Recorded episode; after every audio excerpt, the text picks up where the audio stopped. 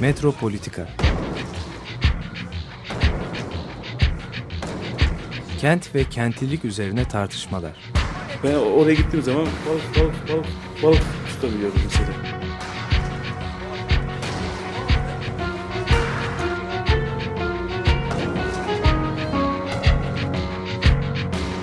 Hazırlayıp sunanlar Aysin Türkmen, Korhan Gümüş ve Murat Güvenç. Takusuyor yani. kolay kolay boşaltamadılar. Yani elektrikçiler terk etmedi Perşembe Pazarı merkezinde. Günaydın sevgili Açık Radyo dinleyicileri. Bugün programımızda romanlardan konuşacağız. Ee, Hacer Fokko e, konuğumuz Avrupa Roman Hakları Merkezi Türkiye İnsan Hakları Gözlemcisi. Hoş geldin Hacer. Hoş bulduk, teşekkürler. Ee, ilk önce Sulukule'den başlayacağız. Daha sonra İstanbul'un değişik yerlerindeki Roman vatandaşlarla ilgili e, çeşitli gözlemlerimizi aktaracağız. Ee, Sulukule ile ilgili enteresan e, bu e, site yapıldıktan sonraki durumu e, sen çok yeni gözlemledin Korhan. İstersen senle başlayalım. E, bu sitenin e, Sulukule'deki pozisyonu nedir? E, oradaki roman vatandaşlarla ilişkisi nedir? Evet, yani biz tabii Hacer e, ilk 2006 yılıydı zannedersem. evet. E, Sulukule'deki işte toplantılar düzenlenmeye başladı ve Sulukule platformu oluşturuldu. O zaman Mimarlar Odası'nda topluyorduk e, bir takım e, kişiler falan bir araya geliyordu. Bir de kahvede orada toplantı yapılıyordu. Benim şimdi Karşı sanatta. Karşı sanatta Evet. toplantılar oluyordu. Evet bir ara e, karşı sanat bize e, sa- toplantı salonunu açmıştı. E, şimdi ben tabii e, bir senedir falan Sulukule'ye gitmedim. Onun için e, yani uzaktan da görüyordum hani geçerken arabayla her gün falan. Ama içeride ne olduğunu bilmiyordum. Yani bu açıdan dünkü e, yaklaşık şöyle orada geçirdiğimiz bir saat falan epey bir fikir verdi. Bir kere Sulukule'nin tam o kahvenin ana cadde yani girişi olan yere geldiğimizde UKOME kararıyla trafiğe kapatılmıştır diye bir tabela var. Arabayla yani ya da yürüyerek geçerken insan şöyle bir hisse kapılıyor.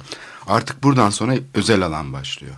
Yani o bildiğimiz sur dibindeki ana cadde ki aslında ona cadde yani yüzyıllardır var. Edirne Kapı'dan Topkapı'ya doğru uzanan bütün sur dibindeki o cadde dışarıdaki otoyola dönüşmüş vaziyette. içerideki ise özel yola. Oradaki surlar aslında bir nevi kapalı sitenin duvarları haline gelmiş. Beni bu şaşırttı. Yani içeride böyle kesin bir yasak yok. Yani buradan geçmek yasaktır falan diye ama yolun iki tarafında özel güvenlik kulübeleri var bir kere. Köpekler var. Ondan sonra orta kısımda özellikle o surun orta kısmından girişi, ana caddeyi yani semtin içine olan girişi bir kere e, saç e, bir panoyla kapatmışlar ve en işlek olan yerde şimdi incin top oynuyor. Yani hiç kimse geçmiyor, araba bile geçmiyor yani. Ondan sonra işte izin alarak giriliyor içeri. Ee, dolaşırken de yani incin top oynuyor gene yani eskimeye başlamış binalar. Yani bir mahalleye izin alarak giriyorsun. Evet, aslında. sokak yani bildiğimiz Evet. kamusal alan artık Evet. o statüyü e, kaybediyor gibi bir durum var. Ondan sonra işte e, biraz daha böyle şey yapınca bir bölgede zannedersem mülteciler ya da işte Suriyeli misafirler diyelim.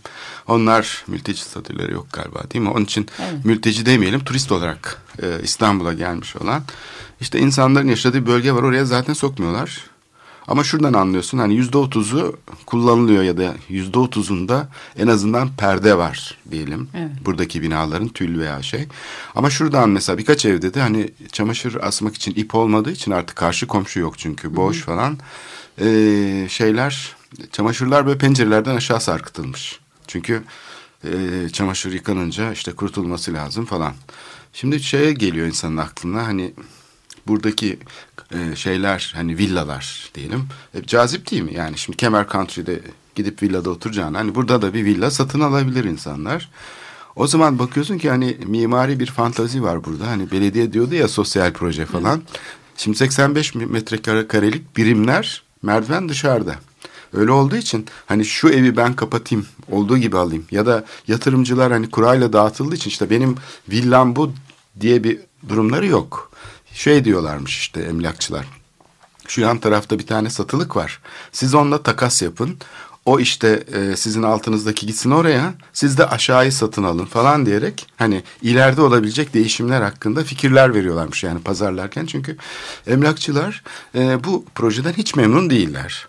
Ya abi olur mu diyor işte bu da diyor yani bu Bunlar diyor böyle kü- küçük küçük izbe diyor birbirine bakan evler falan şöyle yapacaklardı ferah ferah işte şeyleri biz de pazarlayacaktık. Yani hem bir taraftan zengin müşteriyi çekerken bir taraftan da onların hani beklentileri belki bir takım şeylerle karşılanmış oluyor ama ama diğer taraftan da bu projenin başlangıcından beri hani mimarın belki kafasında hani belki de bir alternatif suluk ile yaratmak ya.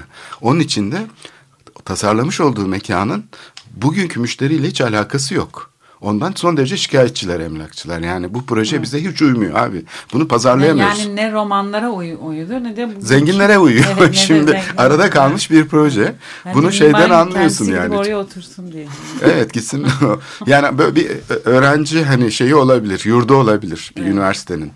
Ee, Bir e, mesela otel işletmesi olabilir. Bu konsepte yapılmış bir tatil köy işletmesi falan gibi. Ama hani bağımsız yaşantının olabileceği bir yer değil.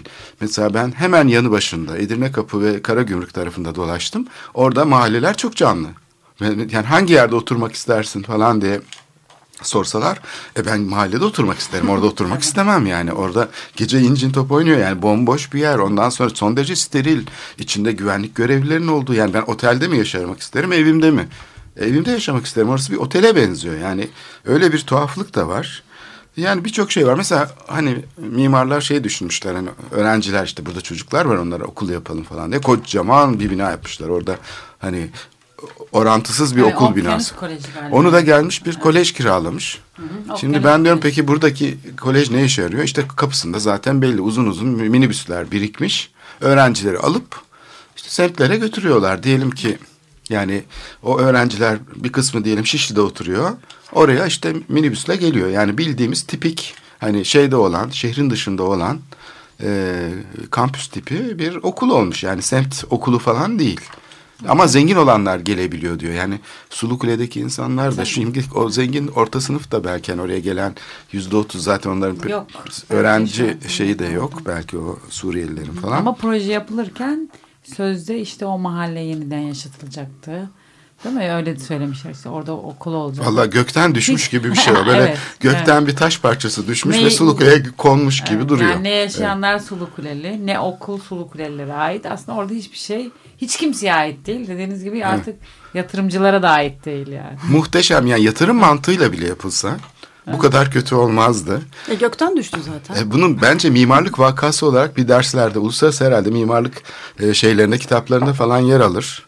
Yani bir mimarlık vakası olarak da bir planlama vakası olarak da bence dünya tarihine geçecek Sulukule. Çünkü bu dönüşümden sonra beklentiler neydi? Mimarların kafasındaki işte yaşantı neydi? Yönetimi nasıl şey yaptılar? Yönetimle nasıl bir ilişki kurdular ve Ama sonunda varılan nokta O ne? dönemde böyle konuşmuyordu. Artı mimarlık değil mi? A artı Evet diye. teknik üniversitede hoca olan Yeni bir mahalle bir mimar. yaratacaklar. Osmanlı Evet. mahallesi yaratacaklar falan. Ama bizim hep sorduğumuz soru şuydu. Siz bir gün bile oraya gidip yani mimarlara o ki. insanlarla konuşmadınız ve bakmadınız mahalleye. Evet. Yani kendi hayalindeki ve herhalde belediye başkanının hayalindeki bir mahalleyi yaptılar. Az çok enteresan bir şey. Çünkü o sırada hatırlarsan e, London College Üniversitesi Eve e, Kaban ve e, Cassidy Johnson eşliğinde doktor öğrencileriyle geldi bölgeye. Biz yönlendirmiştik. Evet. Bunlar oturdular. İlk önce buradaki üretim ilişkileri nelerdir? Komşuluk ilişkileri nelerdir? Mekanlardaki sorunlar nasıl iyileştirilebilir? Buradaki gençler nasıl eğitim görebilir? Yani böyle ilişkisel bir düşünceyle tamamen gönüllü insanlardan oluşan bu topluluk bir çalışma yaptı. Mükemmel bir proje ortaya koydu aslında. evet. Yani bizde proje deyince hemen müteahhit mantığıyla işte kiracılar için konut yapalım, şunun için konut yapalım, bunun için konut yapalım. Hemen bu anlaşılıyor. Bu grubun yaptığı çalışmayı herkes unuttu. Halbuki o çalışma farklı bir dönüşümün ipuçlarını taşıyordu. Aa bizim projemizi yabancılar mı yapacak diyenler oldu. Yani ben o zaman ona çok şaşırdım. Yani yabancı oğlum senin burası yerel av sahan mı? Yani bu insanlar sana mahkum mu? Eğer yapamıyorsa yapma. Ve bu sırada da London College Üniversitesi tam tersi şeyle hani buradaki üniversitelerle falan işbirliği içinde Evet. çalışmak istiyordu. Evet. Ve tipik durum buradaki üniversite hocaları tarafından yapılmış olması Sulukule projesi. Demek ki yani hayallerindeki kent tasavvuru bu kesimin yani toplumu kendi kafasına göre tasarlayan işte İstanbul'un planlama işlerini yapan İMP'de falan bu toplulukların Süleymaniye'deki projeleri yapan toplulukların mekan tasavvurunda ne kadar çok iyi biliyorlarsa bilsinler bir tuhaflık var yani. Tuhaflık şu Koran yani Evet. çünkü buradaki üniversiteler yani o yatırımcı gibiler yani hepsi maşallah hepsi yatırımcı bizim artık öğretim üyeleri falan ve oradaki alanın ne kadar rant edebileceğine bakıyorlar oradaki insana bakmıyorlar. London College Üniversitesi oradaki insanlarla birebir görüştü. Orada anketler yaptı, ihtiyaçları çıkardı. Buradaki kaç kişi kalıyor, işte meslekleri nedir, nasıl yaşamak istiyorlar falan diye. Yani siz orada yaşayan insanı e, göz ardı ederseniz herhalde ba- başka başka işte bu çıkan evler çıkacak Şey de ortaya. enteresan Evet. aslında hani bir yandan orada yaşayanları göz ardı eder. Orada yaşayan emlakçıları da göz ardı etmişler. Evet. Evet onların da işte zaten bürokratik oligarşinin problemi bu. Liberal modele de uyamıyorlar. yani öyle bir model ki bir arada kalmış bir şey. Hani e, şey böyle e, Sovyetler döneminde yapılmış hani bloklar gibi şeyler var. Yaşamayan şeyler. Hani Eminönü meydanını bıraksan mesela işte otoyol şey yapıyor, kavşağı yapıyor. Yanında granit döşüyor. Bunların hepsi İstanbul'daki bütün bu ke- kentsel müdahalelerin hepsinde benzer bir problem var. Şimdi e, şey tarla başını da dolaştık dün. Tarla başı da iflas etmiş durumda. Durmuş durumda. Ve tarla başında o insanlar kenara doğru püskürtülmüşler. Sokaklarda yatanlar var, şeyler var. Yani o- çevrede de yaşamaları mümkün değil. Yani oraya yapılacak olan o noktasal müdahale şimdilik herhalde kaç e, 300-400 e, yapıyı e, karşılıyor. Bir kere son derece e, şey bir müdahale, e, çok sert bir müdahale. Yani hemen bitişiğinde bir çizgi çizdiğimizde sanki orası koruma bölgesi değilmiş gibi. E, burada böyle hukuksal bir problem de var aslında. Yani Türkiye'de hukuk soyut değil. Gösterdiği yerle ilgileniyor. Yani kültür miras korunacaksa ki yasanın lafzında bu var. Ama tamamen tersi oluyor. Oradaki insanlar oradan püskürtmüşler. Daha büyük bir sefalete yol açmışlar çevrede. Ve şu anda da projede yani ciddi sorunlar var. Yani oradan müteahhit bile hani liberal modele göre müteahhit yatırımcı girer ya. Bütün bu kolaylıklara rağmen pişman olduğu söyleniyor. Bu karmaşık e, problemle basit bir inşaatçı modeliyle başa çıkamadığı söyleniyor falan. Çok ciddi eleştiriler var. Zaten Fenerbalat'ta da aynı şey. Eleştirmeyenleri buluruz. Ya onları bulacaklar. Ne kadar bulurlarsa yani koruma bulsunlar. kurulu itiraz ediyor. Koruma kurulu değişiyor. Yani her şeyin artık değil mi? Ona göre biçimlendiriliyor. Ama yani bu müthiş bir şeyle başladı değil mi? Kaç yılıydı yasanın çıktığı e, seneler 2007 miydi? Bu kentsel Tabii 2000, 2006. 2006 5366'nın 2005'in çıktığında sonuydu hatta. 2005'in sonunda evet, Evet, konuşulmaya 2005 yani ben de şimdi tam tarihleri artık hatırlayamıyorum ama önlerinde bir tane koskoca proje var. Fenerbalat e, rehabilitasyon projesi Avrupa Komisyonu'nun yaptığı kimseyi dışlamadan gayet güzel e, şeylerle, küçük müdahalelerle ve zamana yayılan bir süreç içinde kadın programı, çocuk programı içinde, küçük esnafla ilgili içinde bir programı olan, sosyal merkezi olan bir projeydi. Şimdi o alanda da mesela dönüşüm öngören, o evlerin yıkılmasını öngören bir proje yapılmaya çalışıldı. O projede sonunda iptal edildi. Yani mahkeme kazanıldı. Fakat hani belediye gene inadım inat gene aynı yöntemle. Aynı şey işte Tabii. Sulukule için de söz konusu yani. Kamuya uygun değil Evet. bu. diye karar verdi mahkeme. Bu proje ama şey sürüyor yani işte oraya yerleşiyorlar insanlar. Danıştay reddetti e, Fatih Belediyesi'nin itirazını. Ama buna rağmen devam ediyorlar. Yani. Yani burada görünen köy kılavuz istemiyor ama vatandaşın karşı çıkması yeterli değil. Değil. Yani burada bir deneyim eksikliği var. Sahiden alternatifin ne olduğunu, nasıl bir model olduğunu aslında yıllarca süren bir e, savaşla bu Fenerbalat projesi kabul ettirilmişti hükümete. Yani hatırlarsanız 94 yılında köy yakmalar, 93'ten kalan falan konuşulurken Habitat e, konferansı düştü İstanbul'a birdenbire güm diye. Ve uluslararası sivil toplumun ilgisi birdenbire Türkiye'ye yoğunlaştı ve orada işte bağımsız e, kuruluşlar, STK'lar ilginç bir şey yarattılar. Yani gezi olayına benzer bir şey yarattılar. Çok geniş bir seferberlik yarattılar ve hükümeti bir, bir şekilde köşeye sıkıştırdılar. Uluslararası sivil toplumu tabii yanlarına alarak. Onun üzerine o 96'daki Habitat 2 konferansından sonra etkileri kalıcı olsun diye UNESCO ve Avrupa Birliği tarafından önerildi. Yani bir tanesinin temsilcisi Yves Doj'du. Bu BD başkanı ve senatör geldi. E, bu teklifte bulundu STK'lara. Dedi bir pilot uygulamayla bunu kalıcılaştırabiliriz. Sizin burada gerçekleştirmiş olduğunuz, yıllar süren gönüllü emeğinizle gerçekleştirmiş olduğunuz tabana dayanan sivil toplum muhalefeti bir e, pozitif uygulamayla şey yapabilir, devam edebilir dediler ve o yüzden Fenerbalat'ta Avrupa Komisyonu desteğiyle işte 7 milyon eurosuluk bir destekle yapılan bir projedir bu. Bu projenin e, sonra baltalanması için her şey yapıldı. Yani gündemden düşürülmesi için. Çünkü metodoloji olarak bizim bildiğimiz merkeziyetçi siyaset modeline hiç uymuyordu. Evet. Bir kere bütçesi şeffaf bir şekilde orada yönetiliyor. Yani tipik bir alan yönetimi uygulaması gibiydi. Orada bütün sosyal işlevlerle donatılmış bir uzmanlık ekibi çalışıyordu. Bugün ise kent yönetimleri ne yapıyor? İlk önce spekülatörle başlıyor. İlk önce spekülasyonu açıyor. Yani yasayla ilan ediyor. Ondan sonra müteahhitle baş, sözleşme yapıyor. E, tarla başında olduğu gibi orayı spekülasyona açıyor. Bu tam yapılmaması gereken şey. Avrupa Birliği'nin o projesiyle tam ters. Yani orada karar süreci uluslararası normlara göre gerçekleşti ve bütün bu usuller dahilinde birinci fazla tamamen STK'larla halk e, ile kamu görüşerek yaptı. Ve bunda işte ben Mimarlı Odası temsilcisiydim o sırada. O görüşmelerde işte belediye ile bilmem ne Saadettin Tantan'dı belediye başkanı hepsinde yer aldım. Yani o toplantıların hiçbirinde spekülatörler katılamadı. İkinci fazda hiçbir zaman yani proje geliştirme safhası açık uçlu olduğu için kadın kuruluşları, çocuk kuruluşları, genç, gençlik kuruluşları bunlar katılabilirdi. Şirketler, müteahhitler katılamaz. O da kapalı uçlu bir süreç değil. Onun için ikinci fazla da tamamen uzmanlık kurumlarıyla oluşan konsorsiyumlara açıldı. Bir tür yarışma gibi.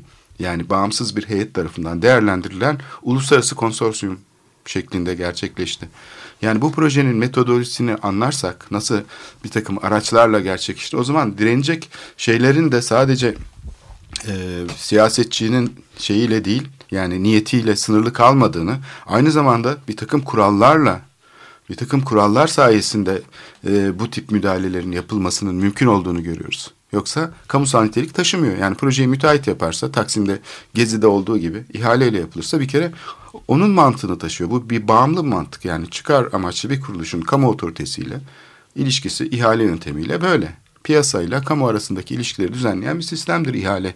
Kamusal kararı, planı, imar planını ya da efendim projeyi geliştirecek, orada ne yapılacağına karar verilmesini sağlayacak bir şey e, bu tip ihalelerle piyasa aktörleriyle gerçekleştirilemez. Bu tamamen yolsuzluk manasına gelir. Yani bunu söylemek lazım. Peki Hacer e, oradaki e, Roman vatandaşlar şu anda ne durumda? Sulukule'de. Ee, biliyorsun e, Taşoluk hikayesi vardı. Yani işte yaklaşık... Belgeselini çekmiştim. evet de belgeselini çekmiştim. Kimse kalmadı diye. Kimse kalmadı. Üç işte kişi. Bir, bir aile. Üç kişi en, en son. Bir evet, en son bir aile e, kaldı. O da çok zor ödüyor. Şeyler işte biliyorsun o Tokyo konutlarını. O da herhalde yakın zamanda yeniden mahallenin etrafına döner diye düşünüyorum. E, geri kalanların hepsi Karagümrük'te yani işte biraz önce Korhan'ın anlattığı artık orası izole bir mahallede değil. Ne mahalle denemez evet artık. özel evet, alan. Yani özel Yarı alan. mahalle diye özel bir evet, aslında özel askeri alan gibi bir şey olmuş değil mi? Giremezsin falan. Y yeni durum. Evet. Böyle yeni şehircilik. Romansan elini havaya evet. kaldır neyse. Ha öyle de bir şey var değil mi? E, bu arada yani e, oradaki romanlar Aslında oradan bütün geçip bunun, gidiyorlar yani. O, gidiyorlar, gidiyorlar ama bütün bu bunların nedeninin altında tabii ki bunu böyle söylemezler ama zaten o mahalledeki direnişin e, sonucu aslında onlar. Yani işte orada bir su, sulu kule var. Romanlar var. Hani onlardan izole edilmiş başka bir site oluşturdular. Yani onların oraya girmesini istemedikleri için bu alan bu biçimde. Şeyde Karagümrük, e, Balat, Ayvansaray, e, Üsküdar'da da var ve Sarıgöl civarında da var. Şu anda Sarıgöl mahallesi de yıkılıyor. Yani buralara dağıldılar ama en fazla o ma mahallenin etrafında. Karagümrük. Yani Karagümrük civarı. Ama e, yanlış anlamadıysam o sitenin içinden de hani yola o ana yola çıkmak için geçip gidiyor Roman vatandaşlar değil mi? Karagümrük'ten e, Surlara olan yolu da aslında kullanıyorlar. Pek zannetmiyorum. Kullanmıyorlar. Çünkü yok. kapalı orası. Orası, orası yani öyle yasak diye bir şey yok. Ama insan Ha, nereye girerken gidiyorsun diye biri soruyor soruyor sana. kapıdan geçerken. Bu yüzden maaş alıyor yani. Orada nereye gidiyorsun? Ama bu arada oradaki özel güvenlik görevlisi de romanmış galiba. Yani Hayır. Şimdi adamın e, şeyle O- o çok- hesabı çok güzel. Özel bir durum. 150 metrekare annesinin bir şey varmış, evi varmış. Bayağı büyük bir ev yani. Üç katlı falan. Buna karşılık e, bir tane şey hakları olmuş. Bunun üstüne bir de para ödüyormuş. Ben dedim yani inşaat maliyeti kadar da para ödüyor. Hem arsayı siz verdiniz. Evet güzel. Hem de inşaatın maliyetini siz karşıladınız. E ben bu işten ne anladım? ve üzerine para veriyor. Ha, üçte birine düştü mülk. Bir de sözleşmede da. işte sözleşmede 1200 liraydı. Şimdi 2500 liraya falan çıkmışlar mesela. Aynı zamanda bu. Şimdi 500 bin lira Bununla da- satılıyor. Bir daire. Yani Ama Ama talep de- taksitler o üzerine para veriyor diyor, diyorsun ya onu Evet. işte şey 2500 liradan. borçlanıyor çünkü. Borçlandı yani, o da inşaat kendi evine maliyeti kadar. Ve şu anda işte o evi borçlanmasını ödemek için güvenlik görevlisi olarak. Yani kötü bir proje olmasa bayağı kar edebilirdi. Hani şey e, bunu yapan e, şirket vatandaşı bu kadar sömürdüğüne göre yani düşünsene üçte birini veriyor. Aynı zamanda bir de inşaatın yani o inşaatın bedelini veriyor, ödetiyor sana. Yani bu ne demek? Arsana bedava el koymuş gibi bir şey. Ben şimdi bir hesap yaptım. 85 metrekare her apartman dairesi diyelim. Yani bir binanın içinde üç tane daire var. 85'er metrekare. Bu 85'lerin e, her birinin şeyi e, toplarsak 500 binden satılıyorsa bir buçuk milyona satılıyor. Bir buçuk milyon bir birim demektir. Ama tabii yani satılamıyor da bir taraftan ama bir buçuk milyon gibi bir şey. E, bir villanın tanesi. Evet 900 bin liraya kadar ilanlar var Hürriyet Emlak'ta çıkıyor. Evet düşüyor demek ki alt Hani katlara. şunu da söylemekte Evet. yarar var. Orada oturanların hiçbirisi şey değil yani. Bizim romanlardan oturanlar yok. Yatırımcılar. %90'ı e, elden çıkmış yani şey. %90'ı dışarıdan gelen insanların satın aldığı yer. Toplu olarak satın almışlar mesela. Şu 10 Tabii. tane aldı diyorlar. Bu 20 tane aldı falan diyorlar. Tabii tabii biz onların listesini çıkarmıştık hatta o Zaten zaman. evet. E, Hürriyet Vardı gazetesinde de Sulukule'nin yeni sakinleri diye işte milletvekilinin oğulları işte belediye çalışanları falan. Hepsi birbirini tanıyor aslında bir mahalle oluşabilir. Ama onlar orada oturmuyorlar. O da ilginç değil mi? O insanlar orada oturmuyorlar. Yatırımcı zaten 10 tane alıp ne yapsın yani? Kira Hayır yani verecek. ne bileyim e, kendisi oturur, oğlunu oturtur. Hani Ama ne şu anda getirir. işte- O da yok ama yani. E şöyle de bir durum var. Bir taraftan da bu mahkeme süreci de etkiliyor tabii ki bu durumu. Yani onlar da biraz belediyeye hani işte bak bu süreçte devam ediyor yani mahkeme süreci de. Evet yani bu şey açısından hak sahipleri de biraz kızıyorlar. Yani Tabii, orada tabii. konut sahibi olmuş olanlar diyorlar ki bu mimari proje kötü. Bizim e, para kazanmamızı engellediler. Hani Kötü yatırım diye kötü yatırım diye Tabii bakıyorlar. aslında şöyle başladı hani şöyle dedi işte belediye başkanı da herkes de yatırımcılar da şöyle düşündü. İşte Sulukule aslında merkezi bir yer. Surların yanında yani ne olacak 3-5 tane çingeneyi biz hallederiz. Kolay. Bu işi bitiririz ve biz oraya yerleşiriz dediler. Ama böyle olmadı. O yüzden de hani o tırnak içinde o 3-5 e, dedikleri çingenelerin mücadelesini gördüler. Ve o bu yüzden de üzülmelerinde bir sakınca yok mesela bizim için. Ya da kaybetmelerinde. Yalnız şöyle bir şey var yani talep görmediği için hani e, orada hak sahibi olan romanların da evlerini kiralaması, Aslında satması da zor olacak. Yani Bir var. dediği şeyler çok önemli. Yani oradaki yapılar falan oturulacak gibi değil. Yani yatırım için de iyi değil. İkincisi bu mücadele tabii e, çok etkiliyor onların e, psikolojisine. Yani işte platformun mücadelesi sürekli basında, sürekli gündemde bitmeyen bir mahkeme. İşte belki bu sonuçtan sonra işte Avrupa İnsan Hakları Mahkemesi'ne giden bir şey var, süreç var. E, sürekli uluslararası yani dünyanın neresine giderseniz gidin işte e, geçen gün işte elçilerle beraber aa işte İstanbul'da küçük bir mahalle vardı Roman Mahallesi. Neydi ismi? Sulukule diyorlar. yani o yüzden herkesin e, bildiği e, bir yer. O, o anlamda da şey de kolay değil. İşte gideyim oturayım orada ya da satayım falan. Bütün bu engeller de var önlerinde.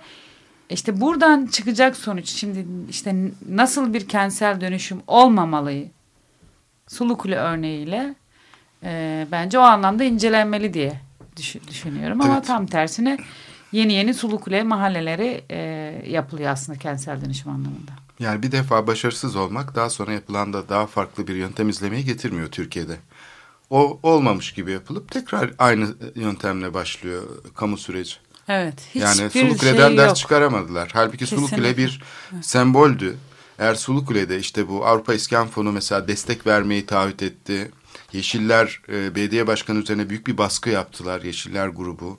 O zaman belediye başkanı da böyle tereddüt etmeye başladı. Eğer orada şey kazanılmış olsaydı e, güçlü bir şekilde belediyenin karşısına burada üniversiteler falan da karşı çıkmış olsaydı o zaman belediye belki başka bir adım atabilirdi ama tabii çok güçlü bir şey dalgasıyla karşı karşıya kaldık. Bu merkeziyetçilik başka bir boşluk yarattı. Mekana dair hiçbir politik deneyim üretilmiyor. Bütün düşünce alanı felç edilmiş durumda. O yüzden Ankara'dan yönlendirilen aynı gezi olayında olduğu gibi e, akla ve fikre kapalı, en az yani küçük bir deneyim üretmeyi bile içermeyen e, süreçler yaşadık ve Bir şey yaşıyoruz. çok ilginç hani bunu sürekli vurgulamak lazım. Bu üniversitedeki hocalar falan hani artık bu kentsel dönüşümün içerisindeler ve bur- buradan bir biçimde işte tamam para alıyorlar ne alıyorlar. Evet. Raporlar hazırlıyorlar. Hani iyi bir şey yapsalar da hani alsınlar ama bunun içinde böyle projeleri hani Sulu Kule'yi görmek istemiyorlar. Sulu Kule ince. Halbuki akademisyensin işte nasıl yapmaman gerektiğini hani oraya baktığında görürsün. Ama tam tersine onu görmesin. İşte oradan ne kadar alıyor biliyorsunuz hatırlıyorsunuz bizim Fatih Belediye Başkanı'nın danışmanı vardı. Evet. Ütüden profesör sürekli onun yanında haklısın başkanım.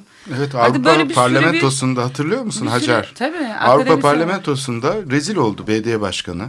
Çünkü söylediği şeyler tam bir müteahhitin sunumuydu ve bunu üniversite profesörü destekliyordu. Evet. Yani arkasından o şey hazırlığı yapan belli ki üniversite hocası e, sırf para kazanacağım diye. Bilmiyorum üniversite adına mı yapıldı o proje? Çünkü öyle bir ihtimal de var. Evet. E, üniversite adını kullanarak yani bu işleri alıyor bu insanlar. Tabii tabii kullanıyor yani. Ve orada açık. hocam hocam diye y- şeye Avrupa işte milletvekillerine Avrupa Parlamentosu milletvekillerine işte bizim projemizin arkasında hocalar var diye gösteriyor Ha, belediye yani başkanı. Bu duruma ben çok üzülüyorum. Evet. Belediye başkanları önlerde, müteahhitler önde, arkada akademisyenler çantalarla Dosya dosya böyle yürüyen gibi. insanlar yani çok şey hani aslında yani acıklı bir durum öyle değil mi? Çok hani? açıklı sayeden Çok, düştükleri çok, durum. Çok acıklı Evet. bir durum. Yani nasıl biz o akademik hani bağımsızlık bilmem ne falan nasıl güveneceğiz yani? Deneyim kazanmadı diyorsun iktidar ama bence bir deneyim kazandı. Artık o mücadeleyi baştan önlemek üzerine Tabii, tabii. başka türlü bir deneyim kazanıldı. Evet çok çok Kente haklısın. dair bir deneyim değil ama kontrole dair, Çok haklısın. otoriterliğe Çünkü dair bir deneyim kazandı. Orada ne engel olduysa koruma kuruluysa işte önlerine çıkan tescille ilgili falan hatırlıyorsun işte o tescille ilgilenen insan işte bir KUDEP'in başına onu görevden aldı, aldılar. Koruma kurullarını değiştirdiler. İşte üniversiteler ne de bütün bu deneyimden daha hızlı nasıl hareket edebiliriz? Sulukule 4 yıl çık, e, sürdü. 4-5 yıl sürdü. Biz bunu nasıl bir yıla indirebiliriz ve işimizi e, kimler kolaylaştırır? Hangi mimarlar, hangi akademisyenler? Böyle bir ders. Evet mesela Taksim'deki aslında. kışlayı önceden tescil ettiriyorlar. Şimdi tescil edilince olmayan yapıyor. Herkeste bir e, ufak bir kuşku oluyor. Yok canım biz sadece e, tarihte var olduğu için onu tescil ettik. O zaman peki yok olmuş bir dolu Bizans yapısını, manastırını falan da tescil edin. Hani bilinen. Elde projesi de yok üstelik yani. İşte böyle şeylerle çocuk kandırır gibi. E biz yaptık ama merak etmeyin bir şey olmaz daha falan gibi. Bunu da yapanlar üniversite hocaları. Yani çok Yani o enteresan. kadar yıl okumuş etmiş ve bunu bunun için yani işte başbakanın rüyasını nasıl gerçekleştiririm belediye başkanının rüyasını olmayan ya da olacak yaratırım diyor yani. Gerekirse o kışlayı da yaratır. Her şeyi yapar yani. inanılmaz. Bunu aslında tartışmamız lazım. Mesela İMHP'deki yani İstanbul'un işte planı yapıldı. E, peki İstanbul'un planı var mı yok mu? Yani bütün bu üniversitelerde yapılan çalışmalar bir kere daha belediyeye satılmış oldu. Muazzam paralarla. Muazzam paralar harcandı. Sonra ne oldu? Ha, o plan kenarda duruyor. Ayrıca bir de uygulama var. Yani şimdi bir de bir taraftan da bu acıklı olan durumun böyle sonuçları var. Yani yüzleşmesi gerekiyor insanlar. Peki benim hazırladığım plan diye hazırladığım şey hiçbir temsil kabiliyeti olmadan sadece teknik bir e, süreç olarak hazırlanırsa acaba uygulanacak mı? Siyasetçiler bunun çok iyi farkında. Hocaları kullanıyorlar yani bir takım isimleri kullanıyorlar. O isimlere işte Tarlabaşı projesinde, Fenerbalat projesinde, Sulukule projesinde onlara iş veriyormuş gibi yapıyorlar. Hocalarımız hazırladı projeleri. Yani sanki o da bir fetva mekanizması. Üniversiteler. Onlar yaparsa doğru yapar. Ondan sonra onlar yani biz aslında projeyi de bizim sorumluluğumuz yok. Biz müteahhite hizmet veriyoruz diyorlar. Ben çok sordum. O projeleri yapan insanlara buradaki nalbur ne olacak diye soruyorum. O beni ilgilendirmez diyor. Çünkü ben diyor müteahhite hizmet veriyorum. O benim müşterim değil gibi. Korkunç bir şey ya yani. Çok acıklı bir şey. yani. Aslında işte böyle uzay üsleri Evet. yaratıyorlar. Hakikaten uzaydan düşmüş e, yapılar oluşturuyorlar. Ve e, gene e, halk e, kendi rasyonel çözümlerini kendi başına buluyor. Yani halk temsil ettiklerini iddia etmelerine rağmen halk hani Karagümrük'e gidiyor. Biraz daha fazla ödüyor ama gene de gene de kendi mahallesini, kendi yaşayabileceği şartları en insancıl şekillerde tekrardan oluşturuyor. Taş olağa gitmiyor. Yani işte. Taş olarak gidemiyor. Yani orada oluşturamıyor çünkü. O, Yani istese de oluşturamıyor. Denedi. Ama işte Denemelerine rağmen bunları yaparken ne oluyor? İşte o sulu kuledeki durumdan ya da oradaki ekonomik şartlardan daha kötü biçimde. Ee, yani refah seviyesi daha Yoksulluğa itiliyor. daha fazla yoksul Evet. şimdi. Yani ben mesela şimdi şey örneğini de vereyim. Biz beraber de gitmiştik Koran'da. 2006 yılında o dönemde yani Sulu Kule yıkılırken aynı zamanda Küçük Bakkalköy Evet. yıkıldı ve orada işte 240 ev yıkıldı. Oranın yıkımı çok şeydi eee, yani ilginç de demeyelim ama kötü olan şuydu eşyalarıyla birlikte Ben de gelmiştim. eee, yıktılar oradaki insanların evlerini falan. Mesela şu anda orada tek başına kalan Yüksel abi, Yüksel Dum. Eee, geri kalan herkes sineline 3-5 kurup kuruş işte para verip aldılar ve alanlar da e, savcılar, hukukçular orada bir kooperatif kurdu. O yüzden aslında her şey çok ilginç. İşte Sulukle'yi bu hale getiren diyoruz ki öğretim üyeleri, oradaki evleri satın alanlar, hukukçular. Hani işte memlekette ne kadar hani inanılması gereken tırnak içinde ya da işte doğru söylüyordur dediğimiz insanların hepsi artık herhalde ellerinde James Bond çantalarla işte başka şeylerle hani Hesaplar. paralarla falan meşgul yani. Orada savcılar, hukukçular, avukatlar aldı romanların ellerinden e, şeylerini, evlerini ve iki, iki bin liraya, beş bin liraya, altı bin liraya, yedi bin liraya. Şu anda orada biliyorsunuz bir borsa Ataşehir e, orası. Borsanın merkezi olacak ve inanılmazlar. İşte Ağolları, rezidanslar falan filan otoparklar. E Şimdi oradan siz diyelim gibi yer satın almak istersin, isteseniz metrekaresi 12 bin lira, 15 bin lira bilmem ne. Ne kadardan aldılar romanların ellerinden? 250 lira. Ya düşünün yani. Aradaki şeyi. Orada e, tapu, Evet. tapu sahibiydi roman. Evet. Hem tapu sahibi olanlar var, tapu tahsis belgesi olanlar var, olmayanlar da var. Yani işgalciler de var. Ama tapular olanlardan 250 liraya. Tabii aldılar. tabii. Metrekaresi 250. Ama yoğunluk olarak şeydi tapu tahsis. O da biliyorsunuz o özel döneminde çıkan ve tapu yerine sayılıyor. Her neyse orada kalan Yükseldum hala mücadelesini sürdürüyor. Ee, Kadıköy Belediyesi ile davası sürüyor. Kadıköy Belediyesi biliyorsunuz yani o çok, o çok ilginç. Onun elinden o yeri almak için işte ona 6 aylık bir süre tanıdı. Bizim avukat Hilal Küey var. Aynı zamanda Sulu Kule'nin avukatı işte bak nasıl böyle bir şey olur yasada bu bir yıl olması gerekiyor falan filan. Böyle bir, bir sürü böyle üç kağıt beş kağıt neyse direnmeye devam ediyor. Peki o insanlar ne oldu? O insanlar işte bir yerlerde kiralık ev buldular, ödeyemediler. Zaten hurdacılık, müzisyenlik, bilmem çiçekçilik yapan insanlar. Sonra şimdi yarın da gideceğim. Ee, hemen hemen her hafta gidiyorum. Şimdi bu Sancaktepe'ye giderken ama arazi olarak Pendik'e bağlı boş bir arazide e, 30-40 aile işte kendi kurdukları çadırlar böyle işte barakaya benzer baraka bile değil. Bir yerde ama böyle geniş işte büyük bir şeyde arazide böyle yüksek gerilim hatlarının olduğu bir yerde e, yaşıyorlar çoluk çocuk. İşte yaklaşık 25-30 aile işte toplam işte 150 kişi falan var çocuklarla beraber. E, hurdacılık e, yapıyorlar. Ve orada bir kuyu var. Dediler ki işte bana bu kuyudan biz suyumuzu içiyoruz ama bu normal bir kuyu değil. Hani böyle işte atık e, şey gibi yani atık kuyusu gibi işte açılmış falan. İşte kapağı açtığımda inanılmaz yani içinde her şey var. Yani onun ve buradan e, sularını içiyorlar, yemeklerini yapıyorlar falan filan. Yani korkunç bir şey ve işte hasta kadın diyor ki ilacı içtikten sonra bu sudan daha içtiğim zaman daha kötü oluyorum. Ee, yılanlar var. Ee, Radikal'de de yazmıştım. Mesela gece uyuduklarında falan yılanlar çıkıyor araziden. Yılanlar, fareler falan filan. Ve burada, burada işte 3 aylık bebekten diyelim ki işte 11-12 yaşına kadar çocuklar işte e, 30 ile 80 yaş arası da insanlar yaşıyor. Yani felç insan var, astım olan var falan filan. Böyle korkunç bir durum. Geçen hafta da gittik. E, işte işte hala işte giyecek ihtiyaçları var, yiyeceği ihtiyaçları fa- falan filan. Hurdacılık yapıyorlar. Sordum işte ne kadara satıyorsun şeyi hurdayı. Kilosu 10 kuruş. Düşün hesaplan akşama kadar. Günde Ne- kaç lira kazanıyor? Ne kadar işte e, şöyle yani 100, 100 kilo toplarsa kilosu 10 kuruşta ne yapar? 10 lira kazanır. 10 lira. Evet. 5 yani lira 10 100, lira. 100 Evet. kilo toplarsa yani. Onu da işte çok uzak yerlerden 4-5 tane ekmek falan filan alıp böyle şey yapıyorlar. Var. Hamile insanlar da var. Verem olan. Mesela Korkunç bir durum yani. Ee, sosyal hizmet uzmanlarıyla birlikte gittik. Tabii bu arada ama çocuk şöyle bir şey var çok ilginç. Çocuklar ille de okul diyor. Yani okula gideceğiz, okul istiyoruz, okul istiyoruz. Ee, işte 500 metre ileride bir okul var. Oraya gitmiş, götürmüş annesi babası. Demişler ki ikametgahınız yok. Ya bu memleketin hani benim için tek sorunu bürokrasi yani. Şimdi orada okula gitmek isteyen bir çocuk var. Yaşı gelmiş geçiyor falan. Ve müdür bey diyor ki mesela bana ikametgah E, getir. yasal olarak bir yükümlülük var bir taraftan da. Yani eğitim zorunlu Evet eğitim. diyelim ki bu çocuğun hiçbir şeyi yok. Yani oraya misafir öğrenci gelsin. Yani çocuk bir kez yani hani böyle baktığı zaman her sorun aslında çözülür ama ona da diyor ki işte ikamet getir, kimliğini getir, evini getir, adresini getir, yok bilmem dilekçe yaz.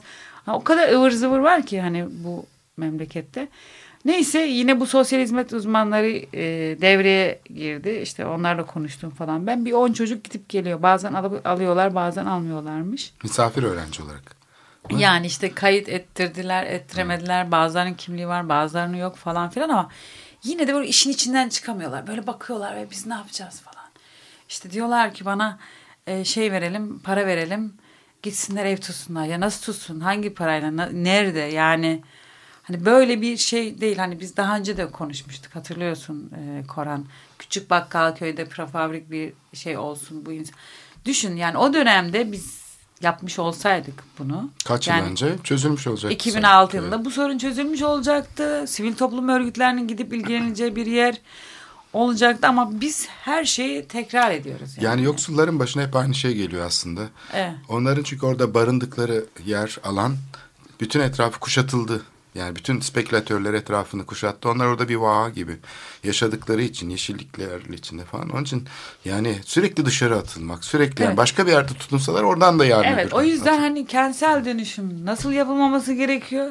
Bu örnek işte Sulu Kule örneği orada baksınlar işte Yüksel Bey'in diyelim ki e, hayatına Sulu Kule'de baksınlar Gülsüm teyzenin hayatına. Yani nasıl e, bu, bu insanların hani hayatlarını tamamen e, bozduklarını, yıktıklarını yani ne hale getirdiklerini ve nasıl yapılmaması gerektiğini bu insanların hikayelerinden ortaya çıkarabilirler diye düşünüyorum. Buradan da söyleyeyim yarın tekrar gideceğim şeye işte Sancaktepe'ye. Durum bu oradaki durum e, sürüyor yani böyle. Sulukule'de peki kiralar falan çok mu arttı? Yani Karagümrük'te pardon. Tabii yani e, yani eskisi gibi değil. Yani yine işte 500 lirayla 1000 lira arası değişen rakamlar ama şu, şunu düşün yani sen de tanıyorsun. 250 Gülsüm teyzeyi. Gülsüm teyzenin hiçbir gelir kaynağı yok. Nasıl ödeyebilir? Yaşlı bir kadın, gözleri görmüyor. Nasıl ödeyebilir? Oğlunu kaybetti. oğlunu kaybetti ya da başka biri daha e, ne bileyim müzisyen olan biri de. Yani bu iş yani en azından hani böyle kiralarda falan çünkü onların kendi eviydi bir biçimde. Orada hani en azından kira ödeyem, ödeyemiyorlardı. İşte karpuz satıyor bilmem ne satıyor falan. Orada bir ekonomi vardı biliyorsun. Kendilerini bir biçimde idare ediyorlardı ama şimdi kirası var işte doğalgazı var elektriği var. O yüzden Taşoluk zaten biliyorsun boşaldı. Yani orada oturmalar için en az 2 2500 lira düzenli aylık gelir. Nasıl oturacaksın diye ben sormuştum bir romana o zaman. Dedi ki işte şey çorap satıyorum. Her gün bir kumbaramız var. İşte biz oraya her gün oğlumla birlikte 1 lira 1 lira atacağız işte bilmem ne falan. Tekim yani atamadı ve E, yaşlılıkta hiçbir şey yok bak güvence yok. şey yaparken mesela bu genç e, katı atık toplayıcıları hep gençtir dikkat edersen aile Evet. halinde çalışırlar çocukları da bırakıyorlar. Çocukları öyle yerde bırakıyorlar o çocukların başlarına neler geliyor yani yanıyorlar işte şey oluyorlar hastalanıyorlar. Çünkü çocuklarla uğraşacak imkanları da yok. O çocuklar daha doğumdan itibaren kendi hallerine terk ediliyor çünkü anne baba hayatta kalabilmek için çalışmak zorunda. evet ya da o çocuk başka bir çocuğa bak. Başka bir kardeşine bakıyor. 5 yaşındaki çocuk 3 yaşındaki çocuğa bakıyor yani. Böyle bir hayat sürüyor. Çünkü anne baba dışarıda ve sen 5 yaşındaki çocuğu evde bırakıp gitmek zorunda kalıyorsun yani. Peki e, yani kiraları herhalde ödeyemiyorlar. Peki evsiz kalma durumları falan hani o durumlar Suluk reller için diyorsun. Su, onlar yani ev değiştiriyor yani. Sürekli ev Ödeyemeye de, ev değiştiriyor. Başka bir yere gidiyor falan ya. İşte Bodrum katlarda falan Evet, daha çok yaşıyorlar. yani da- daha yaşanmayan yerlere doğru sığınıyorlar. Yani gidip de normal bir apartman dairesi kiralamıyorlar. Bir yerde kalmış böyle bir yıkıntı var. Şimdi mesela Suluköy'de öyle olmadı ama tarla başında işgal başladı. Yani o saçlarla çevrilmiş olan alanda evsizler, barksızlar tekrar içeri girmeye başladılar. Yıkılmamış. Zaten binaları yıkmaların nedeni bu. Şimdi belediye müteahhite bu işi verdikten sonra müteahhit ne yaptı? Açtı. Açık yağma alanı haline getirdi. Dedi ki çevredeki halkada buradan demir, doğrama, cam ne istiyorsanız sökebilirsiniz. Kapı. Bir anda saldırıya uğradı. Niye? Çünkü yaşanabilir olmaktan çıkarmaktı. Öyle bir Evet. şey ki koruma yasası ismi değil mi? Var olan Bir çok kaliteli yapıları diyecek yok. ki biz yapmadık. Onlar yani mahalleli yapmış falan diyecek. Tek nedeni içinde oturulamaz hale getirmek. Evet. İçinde oturulamaz hale gelince işgal edilemeyeceğini biliyor. Fakat şimdi öyle bir durum oldu ki tekrar naylonlarla falan bazı yerleri örtüp hatta içinde bir tane büfe açılmış. O kentsel dönüşüm alanında bir tane saç perdeyi delerek içinde bir tane köfteci var. Sokağa servis yapıyor. yani ekonomi çalışıyor. E, Fikirtepe'ye de gidenler oldu mu? Çünkü Fikirtepe şu anda çok enteresan bir şekilde böyle şehirde tutunamayanların, tutunamayacak e, durumda olanların sığındığı, geçici olarak sığındığı. Hani orada da bir kentsel dönüşüm olmak üzere. E, Dolayısıyla herkes oraya gidiyor. Giden olmadı Fikirtepe'de Yok. kimseler yok. Benim bilgim yok. Çünkü Evet, mülk sahipleri açısından tabii bir takım hülyalar kurma imkanı yarattı Fikirtepe. Çok kaçak değerli bir işçiler alan. var orada. Evet. Ya çok kaçak işçiler var ve e, şehir dışından gelenler ilk oraya geliyor. Yani orası böyle Yasın işte daha demek ki- uluslararası bir durum. Yani var aslında rüya şuydu yani rüya başlangıçta bu kentsel dönüşüm bu işte şehrin merkezinde yaşayan yoksulları biz buradan kovarız atarız onlar giderler şehir dışına ya da köylerine giderler falan filan ve biz böyle steril bir hayat işte şey şey yaşarız elit bir kez. Böyle bir şey yok yani. Böyle Sulu Kuleli senden daha fazla İstanbullu. Yani sen o işte bu işi yapan mimardan daha fazla 600 yıllık 900 yıllık bir tarihi var. Aynı zamanda yani nasıl nasıl nasıl böyle bir mantık, nasıl böyle bir rüya? Dediğiniz gibi şimdi tarla başında köfteci de olur, Fikirtepe'de sığınır. Yani bu şehir yoksullara ait. Çünkü bu şehir yaratan, eden, kenti de çivisinde çeken yoksullar. Kusura bakmasınlar. Çalışanlar onlar. evet. Yani biz onları şehrin dışına e, gidebilirler. İstedikleri villalarda yaşayabilirler. Yaşasınlar, evet. Ama yani biz hep beraber burada olmaya devam Kendi edeceğiz. hayallerindeki dünyayı orada yaratsınlar diyorsun Evet. ama bu şehre dokunmasınlar. Yani gerekirse böyle tarla başında bir sürü köfteci dükkanı, Sulukule'de başka köfteci dükkanları açabilir. Çünkü bu zeka herhalde hep şeyde var, yoksullarda var. Onlarda olacağını sanmıyorum böyle bir Evet, şey. tersini düşünmemiz lazım. Kentsel dönüşümden hoşlananlar buyursunlar, dönüştürsünler kendilerini, götürsünler ama insanlara yani İstanbul halkına dokunmasınlar. Şimdi ben İstanbul halkı deyince dün mesela yaptığım bir görüşmeyi de anlatayım. İstanbul halkı kimlerden oluşuyor? Bugün mesela Ganalılar var İstanbul halkı içinde. Ve bu Ganalı insanlar Fransızca, İngilizce biliyorlar kendi dillerin dışında. Ve hepsi diyemeyeyim ama kalifiye insanlar. Yani eğitim görmüş insanlar. Mesela dün röportaj yaptığım bir kişi e, şeydi tarım e, mühendisi, tarım agrikültür uzmanı. Çok iyi tarım teknolojileri konusunda çalışmış hayatı boyunca. Şeye sahip, şey e, deneyime sahip kendi ülkesinde. işsiz kalmış, sorunlar yaşamış. Bütün şey gibi gelmiş. Fakat buraya geldiğinde işim çok daha zorlaştı diyor. Ben burada e, e, daha başka şeyler bulacağım diye geldim. İstanbul çünkü zengin bir şehir. Sahiden nitelikli iş gücüne ihtiyacı var. Yani kalifiye insanlar bunlar. İstanbul aslında bu insanları kucaklayabilir. Başka bir ülkede olsa bu insanlar kentin içinde en Tabii. nitelikli işleri yaparken hem nüfusun şey olmasını, deneyim kazanmasını açarlar. Oradaki insanlarla bir yani çok fedakarlığı göze alan insanlardır, göç eden insanlar. Ama Türkiye onlara göçmen statüsü tanımadığı için onlar sadece informal işlerde çalışabiliyorlar. Temizlik işleri ve taşıma işleri.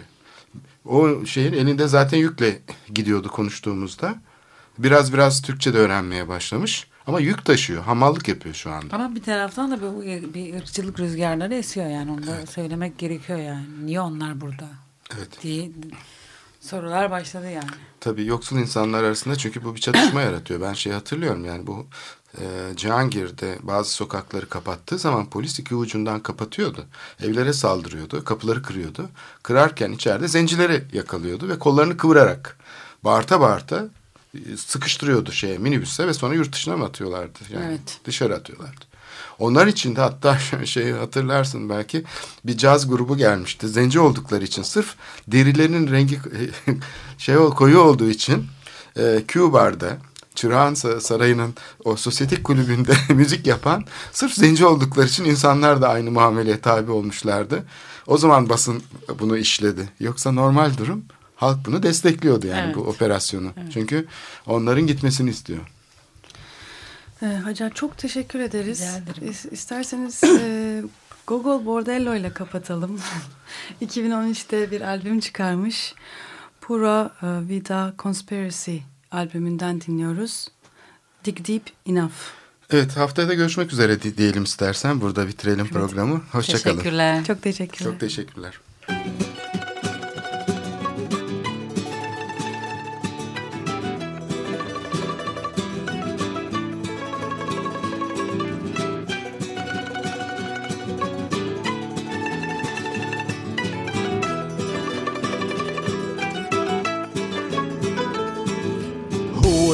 Better than us, pleasure seekers, than to meet inside of the shamanic speakers? Where past is a memory, future is illusion, and only the power of now is the confusion. We who seek long enough,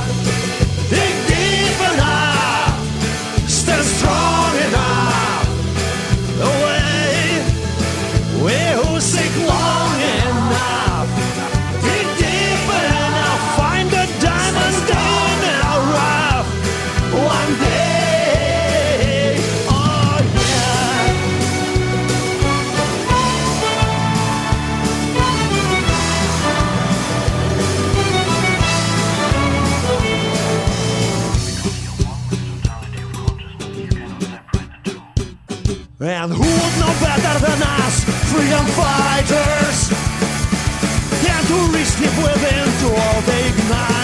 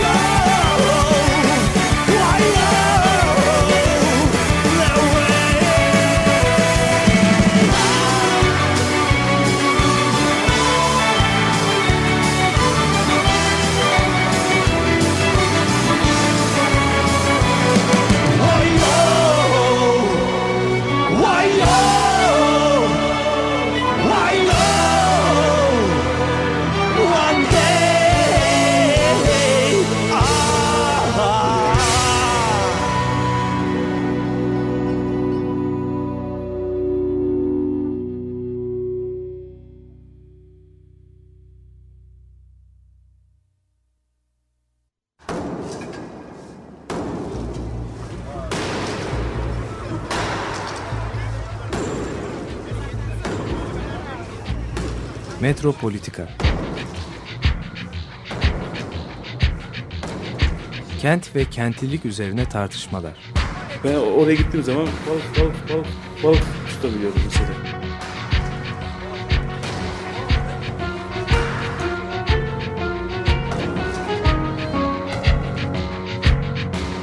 Hazırlayıp sunanlar Aysin Türkmen, Korhan Gümüş ve Murat Güvenç.